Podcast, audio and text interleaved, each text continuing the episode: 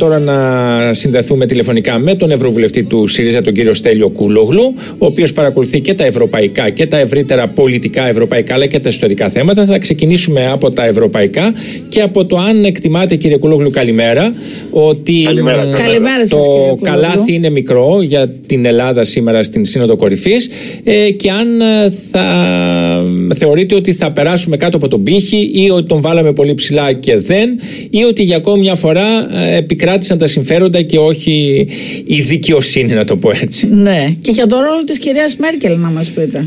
Όλα μαζί. Ναι, κοιτάξτε, ε, ασφαλώς υπάρχουν τα συμφέροντα στην Ευρωπαϊκή Ένωση που αποτρέπουν ε, το δίκαιο. Αυτό το γνωριζαμε και θα έπρεπε να το γνωρίζουμε όλοι και η ελληνική διπλωματία και η ελληνική κυβέρνηση. Με ρωτήσατε για τον πύχη.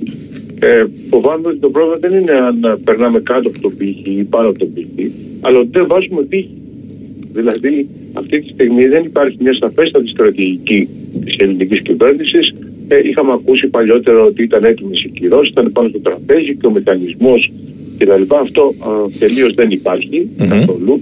Υπάρχει πλήρης ε, αποτυχία σε αυτό και θα πρέπει η κυβέρνηση, η οποία θέλει να κάνει διαπραγματεύσεις, με την, ε, και καλά θέλει να κάνει διαπραγματεύσεις με την τουρκια να πει την αλήθεια στον ελληνικό λαό, να βάλει ένα πλαίσιο διαπραγματεύσεων, να πει ότι εγώ θα πάω, αυτά θα κάνω, αυτά δεν θα διαπραγματευτώ, αυτά θα διαπραγματευτώ, θα ακούσω και όλα αυτά τα πράγματα, έτσι ώστε ε, να, να, να μπορέσει να προχωρήσει η ιστορία. Διότι αυτά με μισόλογα, με μυστική διπλωματία. Διαβάζω, ο κ. Μητσοτάκης προχτές είπε ότι για να ξεκινήσει διάλογος πρέπει να υπάρχει πρώτα ένα κλίμα από μια περίοδο αποκλιμάκωση. Σήμερα διαβάζω ότι σύμβουλο. Έχει διαψευστεί αυτό από τον κύριο Πέτσα, έχει βγάλει ανακοίνωση. Εντάξει, ο κύριος Δένδια το έχει ε, διαψεύσει. Εσείς πιστεύετε το δημοσίευμα; Δεν ξέρω. Ε, εγώ πιστεύω, όχι, δεν είναι αναγκαστικά πιστεύω το δημοσίευμα. Αυτό που έχω όμως ε, μπορώ να σας πω από την πείρα μου είναι ναι. ότι σε πολλές περιπτώσεις υπήρχε μυστική διπλωματία από την πλευρά ε, της, και υπήρχε μυστική διπλωματία από την πλευρά της ε, ελληνικής κυβέρνησης. Ναι, και, άλλων κυβερνήσεων. Και άλλων, όχι ναι, μόνο. Αλλά ναι, τώρα μιλάω για, τα, για την πρόσφατη περίοδο των Ναι, αυτή είναι η επίμαχη. Δίκιο έχετε. Ε, και μάθαμε ότι υπήρχαν μυστικές διαπραγματεύσεις ε, με την Τουρκία, ε, στο Βερολίνο. Μάθαμε ότι υπήρχε ε, σχέδιο συμφωνίας γραπτό, το επιβεβαίωσε ο κ. Μητσοτάκης, αφού προηγουμένως όμως ο κ. Πέτσας το είχε διαψεύσει. Mm-hmm. Ε, Τέλος πάντων, εγώ καταλαβαίνω ότι ορισμένα πράγματα στην, ε, στην διπλωματία και δεν λέγονται και διαψεύδονται. Αλλά αυτό που παρατηρώ σε σχέση με την ελληνική κυβέρνηση είναι ότι δεν έχει μια σαφή στρατηγική. Θέλει να διαπραγματευτεί με την Τουρκία, αλλά δεν θέλει να το πει αυτό γιατί έχει και εσωτερικά προβλήματα mm-hmm. με την ε, εθνικιστική πτέρυγα της Νέας Δημοκρατίας. Ναι. Αλλά έτσι δεν γίνεται εξωτερική πολιτική. Γιατί δεν θα είχε, εάν πει ανοιχτά θέλω να διαπραγματευτώ με την Τουρκία, δεν θα είχε προβλήματα και για εσάς, διότι μέσα στο δικό σας κόμμα έχουν, δικοί σας σύντροφοι έχουν πει ότι ε, ο ΣΥΡΙΖΑ βέβαια τελευταία υποχώρησαν αυτές οι απόψεις, αφορά οι χλαμίδε ξαφνικά. Δηλαδή ενώ κρατούσε ως κυβέρνηση μια διαφορετική πολιτική, τώρα α, ακολουθεί, ακολούθησε, τώρα έχει κάνει λίγο πίσω ε, χλαμίδες. Μήπως δηλαδή είναι λίγο αυτό παιχνίδι, κύριε Κούλογλου, των κυβερνήσεων και των αντιπολιτεύσεων. Γενικά το λέω, δεν το λέω μόνο για το ΣΥΡΙΖΑ. Κοινά Δημοκρατία ναι. και ο, για τα κόμματα αντιεξουσία το λέω. Κοιτάξτε, αυτή τη στιγμή που μιλάμε, γίνεται και μια συζήτηση στο Ευρωπαϊκό Κοινοβούλιο, στην οποία μάλιστα είμαι objektiv, για την Βόρεια Μακεδονία και τις προοπτικές εισόδου ε, στην Ευρωπαϊκή Ένωση της Βόρειας Μακεδονίας. Και ξέρετε, σε αυτό ειδικά το θέμα, ο ΣΥΡΙΖΑ έδειξε ότι ανεξάρτητα από το πολιτικό κόστος, πιστεύοντας ότι κάνει κάτι σωστό, το προχώρησε. Σήμερα, αν ακούσετε τη συνεδρίαση, το τι λέγεται, το τι ήμουν ε, λέγονται στην, ε, στην, ε, για τη συμφωνία των Πρεσπών, δεν μπορείτε να φανταστείτε. Επομένως, υπάρχουν ορισμένες στιγμές που αν πιστεύεις ότι υπηρετείς τη χώρα, προχωράς ανεξάρτητα. Χωρίς να σε ενδιαφέρουν, λέτε, οι αντιδράσεις. Πιστεύω να το κάνει και η Τώρα, Τώρα μην πούμε στην Πρεσπό, ναι. γιατί εγώ διαφωνώ, αλλά δεν έχει σημασία. Είναι παλιά αυτό, έχει τελειώσει αυτό. Πάμε στο σήμερα, κύριε Κούλογλου.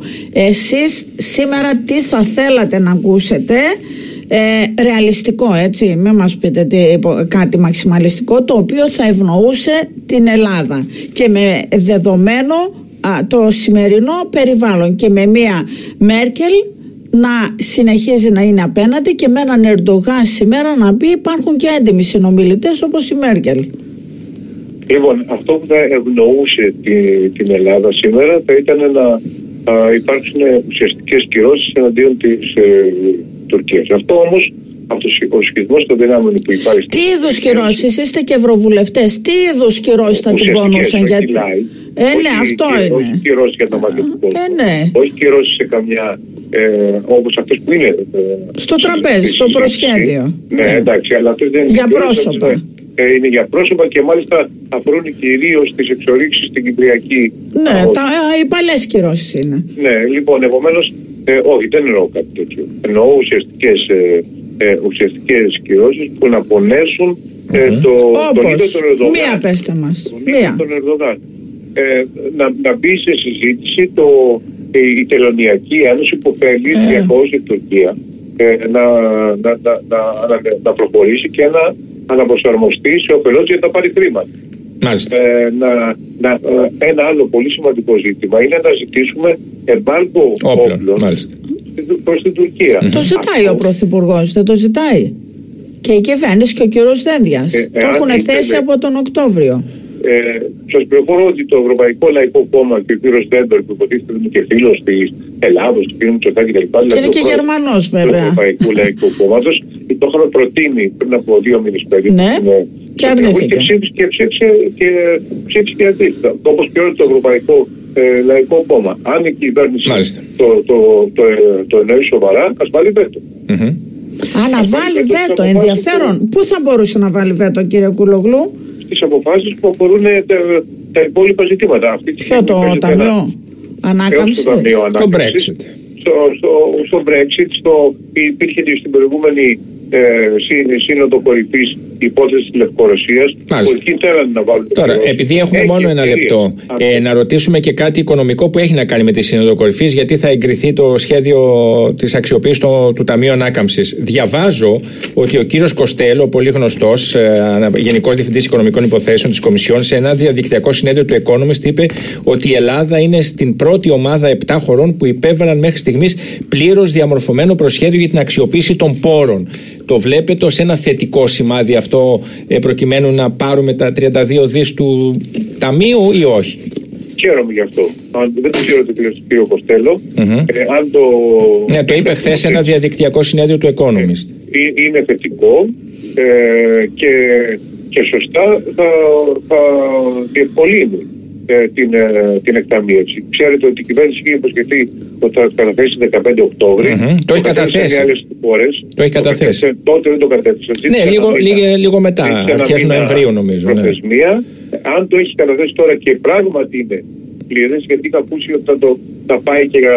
Όχι, σας διαβάζω σημερινή είδηση. Σημερινή λοιπόν, είδηση. Ναι, αν, αν έχει γίνει έτσι και το βρήκε θετικό, είναι θετική εξέλιξη. Μάλιστα.